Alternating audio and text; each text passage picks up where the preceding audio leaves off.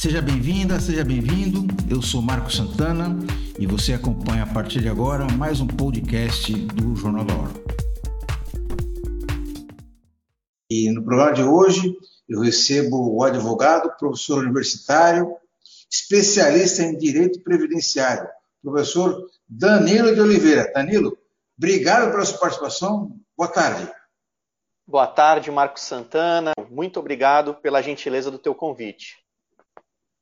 Danilo, nós vamos conversar sobre um assunto que afeta diretamente praticamente todos os brasileiros, que é a previdência, é a aposentadoria. E o professor Danilo Camargo está lançando esse livro aqui, que é Afinal, quando vou me aposentar?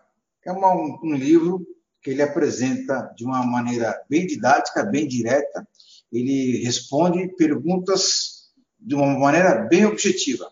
Então, Danilo, primeiro eu gostaria que você me falasse sobre esse trabalho, o que, que te inspirou a escrever essa obra? Foi para é, dirimir dúvidas corriqueiras, rotineiras e muito comuns a muitas pessoas? Foi mais ou menos por aí? Foi mais ou menos por aí, Marcos Santana.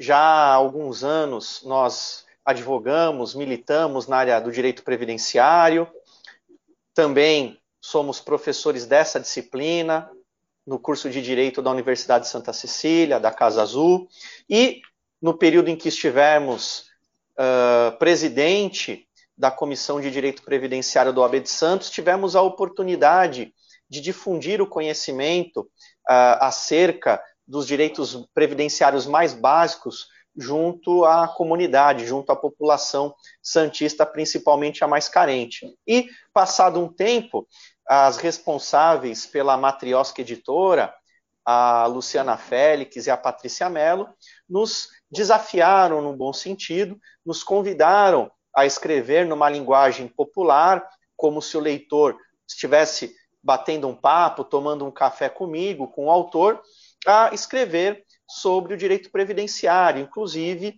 sobre a recente reforma da Previdência. Nós uh, acreditamos nessa possibilidade dessa linguagem mais acessível, até pelo fato desse contato direto com muitos beneficiários e pelo fato de sermos professores. Então, bolamos esse livro estruturado por meio de perguntas e respostas, por meio de exemplos, que uh, espero que você tenha gostado, que você tenha tido oportunidade de ler e tenha compreendido. O objetivo da Matrioska Editora e o meu, uh, acima de tudo, como cidadãos, foi o de democratizar o acesso ao direito previdenciário, aos principais benefícios e também ao custeio. É, como diz um amigo meu, o Fernando Acauí, não tem almoço de graça. Para que a gente possa contar com benefício previdenciário, nós devemos custear o regime é. geral de previdência. Danilo, justamente sobre isso, eu acho que a importância da sua obra é de trazer um tema que muitas vezes é considerado muito árido, muito cheio de dispositivos legais, e você tem a capacidade de trazer para nós uma linguagem bem didática. Então, para começar a nossa conversa, eu gostaria que você explicasse para a gente qual é o espírito de haver um sistema de previdência pública. É, por que, não, em vez de você é, exigir que o trabalhador contribua para um fundo previdenciário público, ele não pagar integralmente ele faça por sua própria conta o seu plano é, de, de, de poupança, o seu plano de aposentadoria? Marcos Santana, excelente pergunta.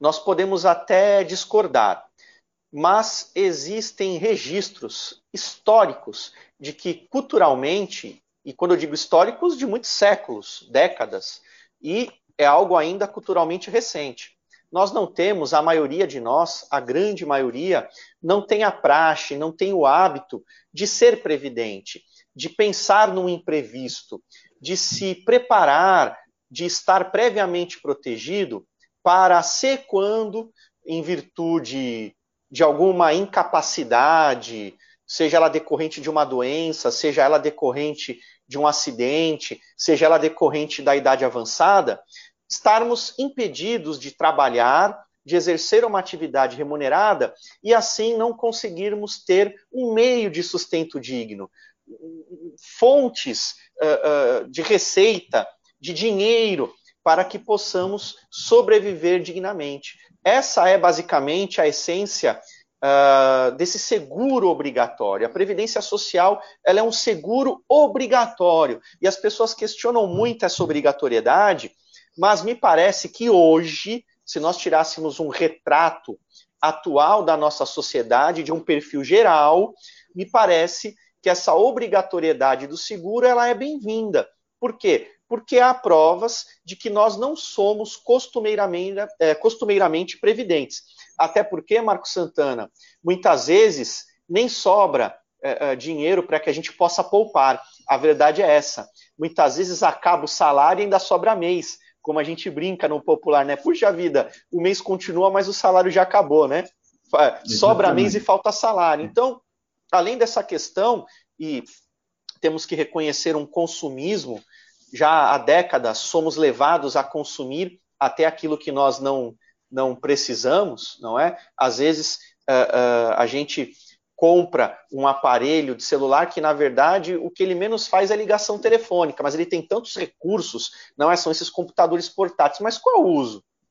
Né? Qual a necessidade daquilo? Então, uh, esse consumismo também exagerado, além uh, de uma parcela considerável da nossa população que é muito carente, que acaba não tendo condições nem de passar o mês dignamente, quem dirá então de economizar? Então, essa ideia é secular, essa ideia de um seguro obrigatório, porque o Estado, no momento em que ele assumiu um papel mais intervencionista, ele percebeu que deveria ele ser o grande responsável por gerir esse seguro e impor as contribuições.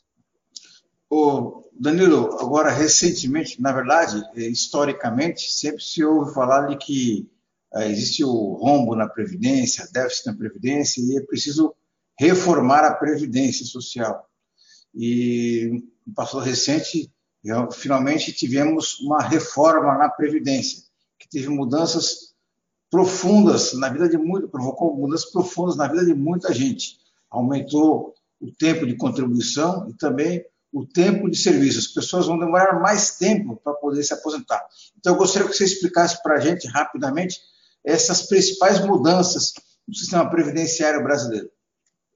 Bom, primeiramente, Marco Santana, eu não posso deixar de comentar a questão do déficit. Do ponto de vista matemático, do ponto de vista econômico, não havia déficit. Havia um superávit que estava, sim, em declínio, diminuindo, mas, num contexto geral, a, a Seguridade Social é, é, ela era é, superavitária. Esse é um ponto uh, importante. É que o governo, na sua fórmula de cálculo, ele meio que maquiava os itens, as rubricas e apresentava um resultado é, deficitário. Porém, é, já há muitos anos, no Brasil, pelo menos desde a década de 90, a, havia a intenção, seguindo um modelo neoliberal, uma política econômica neoliberal, de uh, acabar com a aposentadoria que tivesse como risco social apenas o tempo de contribuição. Então, até a reforma da Previdência, essa mais recente, de novembro do ano passado, o trabalhador poderia se aposentar com 35 anos de contribuição, era esse o risco social, e a trabalhadora a mulher com 30 anos de contribuição. É, o que se questionava, o que acabou finalmente sendo implantado, foi a necessidade de cumular além do tempo de contribuição, antigamente tempo de serviço, atualmente tempo de contribuição, foi o de cumular ao tempo de contribuição umidade mínima, 65 anos para os homens e 62 anos para as mulheres, além do tempo de, de contribuição, que acabou ficando em 20 anos para os homens e 15 anos para as mulheres, aí como tempo mínimo de contribuição. Agora, já desde a década de 90, é, que houve uma movimentação por parte do governo federal, à época o FHC, o Fernando Henrique Cardoso, tentando implementar isso. Ele conseguiu parcialmente, em 98, ele conseguiu implantar isso nos regimes próprios dos servidores públicos, mas não para a iniciativa privada, não para os trabalhadores do regime geral de previdência social a cargo do INSS. Passadas aí algumas décadas, finalmente o governo federal é, conseguiu implantar essa soma desses riscos sociais. Então, para quem ingressar no regime geral de previdência social, para quem começar a trabalhar a partir de 12 de novembro de 2019, será possível se aposentar desde que sejam cumulados tempo de contribuição mínimo e idade mínima. Então, homens terão que ter 65 anos de idade e 20 de contribuição, e mulheres 62 anos de idade e 15 de contribuição, lembrando que o valor da aposentadoria não será integral, não será 100% de um cálculo, de uma Essa é a minha próxima pergunta. Temos aí também regras de transição. É uma matemática mirabolante que agora o Danilo de Oliveira vai ajudar a gente a entender um pouco melhor. Como é que funcionam essas regras de transição, Danilo? Veja, Marco Santana, mesmo antes das regras de transição, é preciso deixar claro que o valor das aposentadorias não será é, é de 100% do cálculo que é previsto em lei. Na verdade, parte-se aí uh, de um percentual de 60%, mas que, para facilitar o entendimento de quem nos acompanha, eu posso dizer o seguinte: para que um homem, após a reforma da Previdência, possa se aposentar, ele terá que trabalhar por 40 anos, recebendo uh, 100% dos seus proventos. E a mulher, ela terá que contribuir por 35 anos para que ela possa receber 100% dos proventos. O que, em termos de mercado de trabalho, é desafiador, porque o perfil do mercado de trabalho é, mudou. Com a informalidade crescente, com a redução das vagas formais, com a redução dos contratos de trabalho, com cada vez mais, ao invés de empregados, nós termos prestadores de serviços e empreendedores, há uma grande preocupação que boa parte desses trabalhadores não seja previdente não se preocupe em contribuir. Então fica difícil fazer a prova desses 40 ou 35 anos de contribuição para poder ter uma aposentadoria com proventos integrais. E respondendo à tua pergunta, Marco Santana, para aqueles que não tinham é, completado os requisitos anteriores à reforma, o legislador criou regras de transição. Ele criou algumas regras de transição que, em tese, em tese, uh, flexibilizam um pouco essas regras mais duras, mais rígidas, essas regras novas da reforma da, da Previdência. Essas regras de transição fazem com que boa parte daqueles que estão trabalhando, mas ainda não tinham preenchido completamente os requisitos para se aposentar, procurem especialistas e façam aquilo que a gente chama de planejamento previdenciário, que, em resumo, é uma simulação do quanto ainda terão que contribuir e em qual regra de transição uh, vale a pena se enquadrar, porque às vezes, por uma questão de meses ou por uma questão de valores, o trabalhador estica um pouquinho mais o seu período de labor, trabalha um pouquinho mais, mas às vezes numa outra regra de transição, a, a, o cálculo acaba lhe favorecendo ou não.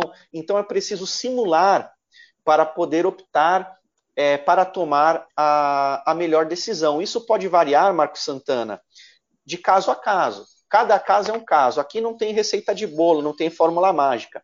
Cada trabalhador tem uma história previdenciária, tem uma história de vida e precisa realmente reunir todas essas informações que estão lá no INSS, no aplicativo Meu INSS, e uh, disponibilizá-las a um especialista, colocá-las à disposição de um especialista, para poder uh, saber em qual situação se enquadra. Porque, por exemplo, uh, tem uma das regras de transição que ainda aplica fator previdenciário. Tem regra de transição, as outras que não aplicam, mas tem regra de transição que o valor da aposentadoria é de 100%, tem regra de transição que o valor da aposentadoria começa com 60%. Então, tem uma série de minúcias que colocam em evidência a importância uh, da advocacia previdenciária especializada. Por quê? Porque agora é, ela se torna ainda mais importante num caráter consultivo, num caráter de assessoria, antes do trabalhador tomar a decisão de se aposentar ou de continuar trabalhando, de dar aquela turbinada nas contribuições, ou manter o mesmo valor é, contributivo. Danilo, e com relação ao servidor público, que infelizmente muita gente ainda tem a imagem de que o servidor público é o Marajá, que vai se aposentar com salários estratosféricos, quando na grande maioria dos funcionários públicos, sejam eles dos municípios, dos estados ou da União, a, a regra não é essa. Então, eu gostaria que você me falasse quais foram as principais mudanças que afetaram os servidores públicos. É, curiosamente, Marco Santana, hoje, na, durante o, o, almoço, eu conversava com o meu sócio, advogado e também professor universitário, Dr. Marcelo Lamy. E a, a pauta foi exatamente a questão é, dos servidores públicos. Acho que é um tema pouco debatido no, no, no, Brasil e que a gente precisava encarar com um pouco mais de seriedade. Veja, a reforma da Previdência, na verdade, ela trouxe novas regras para a Previdência dos servidores públicos federais. Tramita ainda no Congresso Nacional uma PEC, uma proposta de emenda constitucional, que uh, trataria dos estados e dos municípios. Porém, alguns estados e alguns municípios, diante dessa reforma para o Serviço Público Federal, já se anteciparam, alguns estados e municípios já se anteciparam e já promoveram as suas reformas nas constituições estaduais e nas leis orgânicas eh, dos municípios. É, para o servidor público, principalmente a professora mulher, eh, o sacrifício foi maior. Foi muito grande, o sacrifício social para essas servidoras professoras foi é, muito grande, basta aí uma comparação com as regras anteriores. O, o que mais realmente assusta é a questão do custeio. Né? Uh, nós sabemos que mudaram as alíquotas contributivas e, para os servidores públicos, claro, aqui a gente vai ter que falar daqueles que são do alto escalão, têm uma remuneração maior, as alíquotas de contribuição podem chegar a 22,5%. Só que aí, é, Marco Santana, dá para a gente fazer o seguinte raciocínio. Imagine que você é um servidor público do alto escalão, de forma merecida, você é concursado, prestou concurso público e ascendeu na carreira, e aí quando vem o teu olerite, quando vem o teu contra-cheque, você tem lá o valor bruto, e aí vem os descontos. Primeiro desconto, 22,5 de contribuição para a Seguridade Social, já é uma pauladinha. Além desses 22,5, na sequência vem 27,5 a título de imposto de renda retido na fonte. Para mim, isso não é que beira, isso configura um flagrante confisco. Estamos diante de um confisco uh, da remuneração do servidor público, não é? é para o servidor, uh, uh, nesse sentido, a, a, reforma ela traz assim um, um impacto muito muito sério e, e isso demonstra para a gente uma tendência de que cada vez serão exigidas maiores contribuições, principalmente dos servidores públicos. Aliás, Marco Santana, o servidor público desde 2003, não é? E aqui nós já falamos da FHC, 2003 o presidente era o Lula. Uh, em 2003, mesmo o inativo, o servidor aposentado, sem que ele voltasse a trabalhar, ele já teve que passar a contribuir para a, a previdência social do servidor. Aliás, então vejam você Danilo, pois se não. me permite, essa aqui claro. é, uma, é, uma, pergunta. A né, Suelene Ferreira acompanha a gente ao vivo aqui, e ela um relata aqui que ela é, ela é, é educadora, aposentada do governo do estado de São Paulo, e está contribuindo novamente, porque o governador João Dória alega um déficit na Previdência.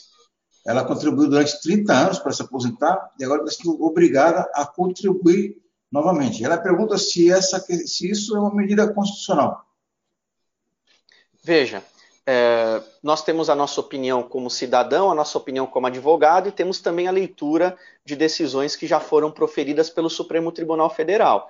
Lá atrás, o Supremo Tribunal Federal entendeu válida uh, essa imposição de que os inativos contribuíssem para a, a previdência do serviço público com base no princípio da solidariedade. E aí a questão orçamentária, a questão atuarial, né, esse equilíbrio necessário entre despesas e receitas, uh, levou o Supremo a entender constitucional essa, essa mudança lá em 2003. Claro, de lá para cá, a composição da corte mudou, mas uh, uh, é difícil precisar. claro, nós acreditamos que para que essa imposição prevaleça, é preciso uma transparência maior nas contas públicas, que hoje não existe, Marco Santana. Hoje ainda há algumas dúvidas é, é, com relação a isso. E, e, e, o que é pior, é essa falta é, de, de, de, transparência, ela tem levado o, o servidor público a ser igualado ao trabalhador da iniciativa privada, o que eu particularmente entendo equivocado, porque são regimes jurídicos distintos, a forma de acesso é distinta. Muito se fala em igualar servidor público com o trabalhador da iniciativa privada, mas, por exemplo, o servidor público não tem recolhimento fundiário, ele não tem contribuição do empregador, do Estado, para o fundo de garantia. Então, se realmente nós somos igualar os trabalhadores, é preciso uma reforma muito maior do que essa que nós é, estamos vendo. A, a, o, o, buraco, na verdade, é muito mais embaixo, e na verdade a gente nem sabe onde está o buraco por essa falta é, de transparência. O que é fato, o que é fato, é que sempre que o governo, seja ele federal, estadual ou municipal, alega um déficit, quem paga o pato é o trabalhador. E no caso do servidor público, o inativo, que já contribuiu e agora deveria estar apenas desfrutando de tudo aquilo que ele já contribuiu descansando, ele ainda tem que sofrer descontos que são altos para poder manter esse equilíbrio atuarial. O Danilo, falar em pagar o pato, outra mudança profunda, impactante na reforma da Previdência foi com relação à pensão por morte. Queria que você explicasse para a gente que, que, mudou de fato né, na pensão por morte e qual, quais são as consequências dessa alteração. É, a pensão por morte é um, um, benefício importantíssimo que é devido aos dependentes do segurado instituidor, daquele trabalhador que vem a óbito, exatamente uh, porque a lei entende que, faltando, né, na ausência do segurado instituidor, os seus dependentes previstos em, em lei não podem ficar desprovidos desse sustento digno. Então, por isso que existe a pensão por morte, para que nesse momento do óbito, nesse momento de luto, aqueles que contavam economicamente com o segurado possam uh, estar amparados, possam contar com essa proteção. Uma das principais uh, mudanças diz respeito ao valor. Por quê? Porque quando o segurado instituidor falecia, os seus dependentes recebiam integralmente o valor da aposentadoria, caso o falecido já fosse aposentado, ou recebiam o valor integral da aposentadoria que ele tivesse direito. Isso tentando explicar em linhas gerais. E hoje, uh, hoje não. Com a reforma é, da Previdência, o valor da pensão por morte ela passa a ser de 50%, acrescido de mais 10% para cada dependente. Então, vamos supor que sejam dois dependentes do segurado instituidor falecido. O valor da pensão por morte será então de 70% parte-se de 50%, mais 10 para cada um dos dependentes, sendo 2, 50, mais 20, 70%. É, antigamente, com, vamos supor que fosse aqui uma viúva e um menor. Com esse menor atingindo a maioridade previdenciária, que é de 21 anos, ele completando então 21 anos, antigamente a cota dele ia para a viúva, que a gente chamava de direito de acrescer. Não há mais o direito de acrescer. Então, é, é, essa cota de um dos dependentes não se reverte para o outro, essa é uma outra grande diferença. Em termos práticos, Marco Santana, tivemos uma alteração, mesmo antes da reforma, uma alteração é, legislativa, exigindo, no caso da união estável, um início de prova material. Vou tentar explicar aqui rapidamente para quem nos acompanha. É, antes dessa alteração legislativa, a prova da união estável, dessa convivência entre o, o segurado e a viúva, ela podia ser comprovada apenas por testemunha. Então, se o benefício fosse indeferido pelo INSS e essa viúva judicializasse a, a, questão, ela poderia fazer a prova da convivência em união estável por meio de testemunhas, pela prova exclusivamente testemunhal. E, uh, recentemente, uma alteração legislativa passou a exigir um início de prova material, algum documento, uh, uh, algum contrato, por exemplo, lavrado num, num cartório, comprovantes de residência comum, enfim.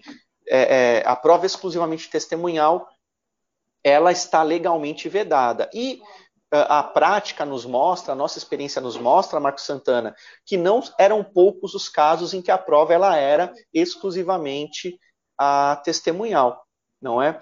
Uh, e isso independente da classe social. Né? Pensarmos que somente as pessoas menos favorecidas, que não tinham preocupação em formalizar o vínculo, é um equívoco, até um preconceito.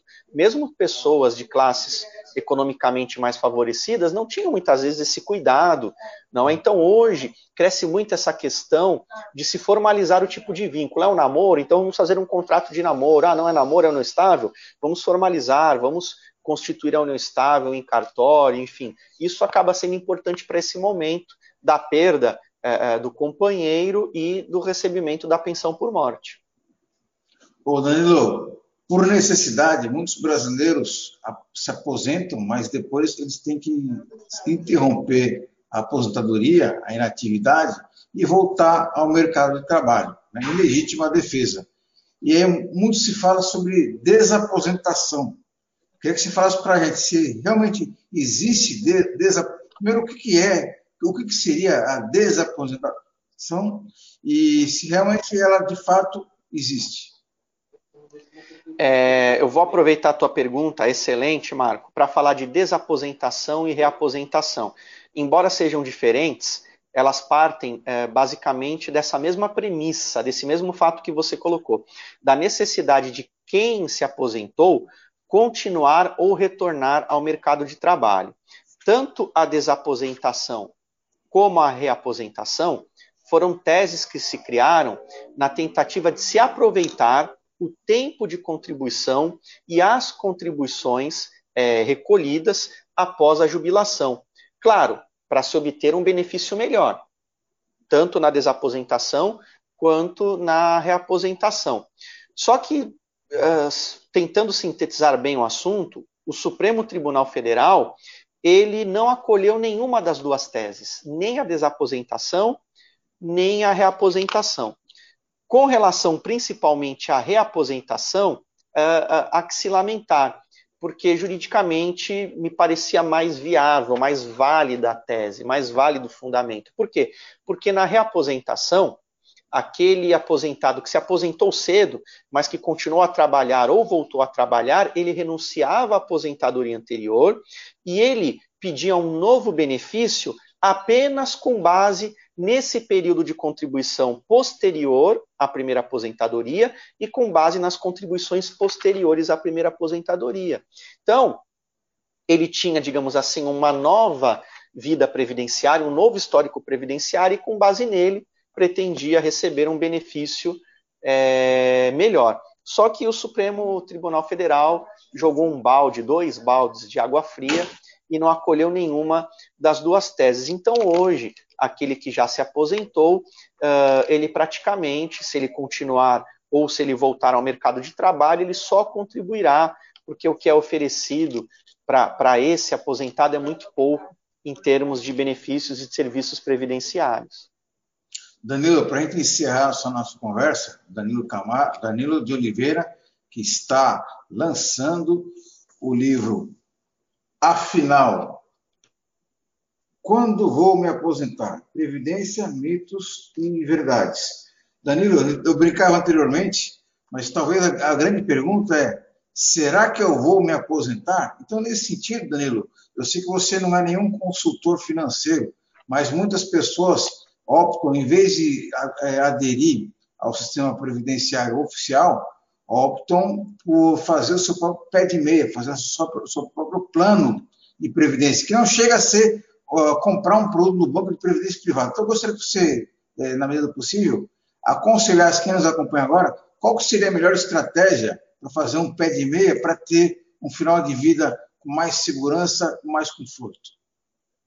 Veja, Marcos Santana, é, esse tipo de orientação dependeria da análise caso a caso, uh, com base na realidade de cada contribuinte, de cada é, beneficiário. Porém, de um modo geral, o que eu posso te dizer é o seguinte: uh, por exemplo, coincidentemente, ontem, o Dr. Marcelo Lamy, já citado aqui, a doutora Andressa Félix, trabalha conosco no escritório, também é uma especialista, eles fizeram uma simulação.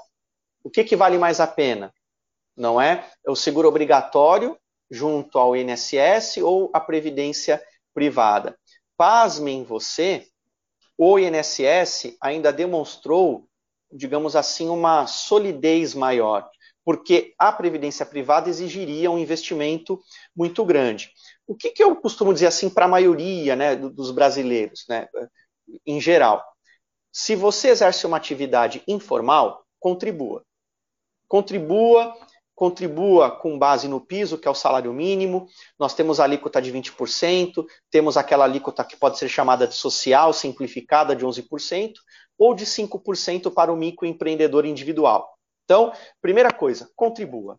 Se você não tem o desconto pelo empregador na folha de pagamento, essa retenção, contribua, seja previdente, porque não apenas uma aposentadoria, mas você pode contar com o auxílio doença, agora auxílio por incapacidade temporária e outros uh, uh, benefícios que porventura venha a pessoa a ter necessidade. Agora, há uma tendência de que cada vez mais o valor do benefício previdenciário seja menor. A tendência é de que o valor do benefício corresponda a apenas um salário mínimo vigente no momento da aposentadoria. Então, o cenário ideal, nem sempre possível, é o de que, além uh, do seguro obrigatório, além da proteção do regime geral de previdência social, a pessoa consiga bancar uma previdência complementar ou uh, fazer investimentos. O que pode ser perigoso, Marco Santana, porque nós brasileiros não temos, ou pelo menos não tínhamos até pouco tempo, uma educação financeira, uma educação para sermos investidores. E hoje o momento é perigoso, eu sairia muito do nosso foco, mas nós tivemos recentemente aqui na Baixada, em Santos, um escândalo de pessoas uh, com conhecimento, com capacidade econômica que foram enganadas, que foram lesadas, sob aquela falsa promessa, porém tentadora, de que com pouco investimento, investimento em pouco tempo, lucrariam muito. Temos hoje as criptomoedas, é, é preciso, claro, estudar e, para quem for se aventurar em investimentos, buscar aqueles que são de menor risco, que são de médio e longo prazo, que dão menor retorno, mas que são de menor risco. Porque para quem não tem essa educação financeira, ingressar de repente nesse mercado e investir tudo que tem ou pouco que tem, realmente é, é muito arriscado. Para os brasileiros em geral, para a maioria de nós, é sim contribuir. Então, motoristas de aplicativo, entregadores que têm esses vínculos informais, contribuam pelo famoso vai que. Então, diante de um infortúnio, de uma impossibilidade de trabalhar, é importante poder contar com esse auxílio estatal. E aqui eu repito, Marco, não tem almoço de graça, como diz meu amigo Fernando Acauí, a quem eu mando um forte abraço. Tem que custear, tem que contribuir, senão não tem benefício. Que é diferente do LOAS, que esse tem natureza assistencial, mas é só para idosos e pessoas com deficiência em situação de miserabilidade. Danilo de Oliveira, advogado, professor universitário da Unisanta, especialista em direito previdenciário. Danilo, muito obrigado pela sua participação. Eu fico à disposição, Marco. Uma boa tarde. Agradeço você que acompanhou esse podcast e convido a continuar acompanhando o Jornal da Hora na internet. Visite nosso portal e também nossas redes sociais.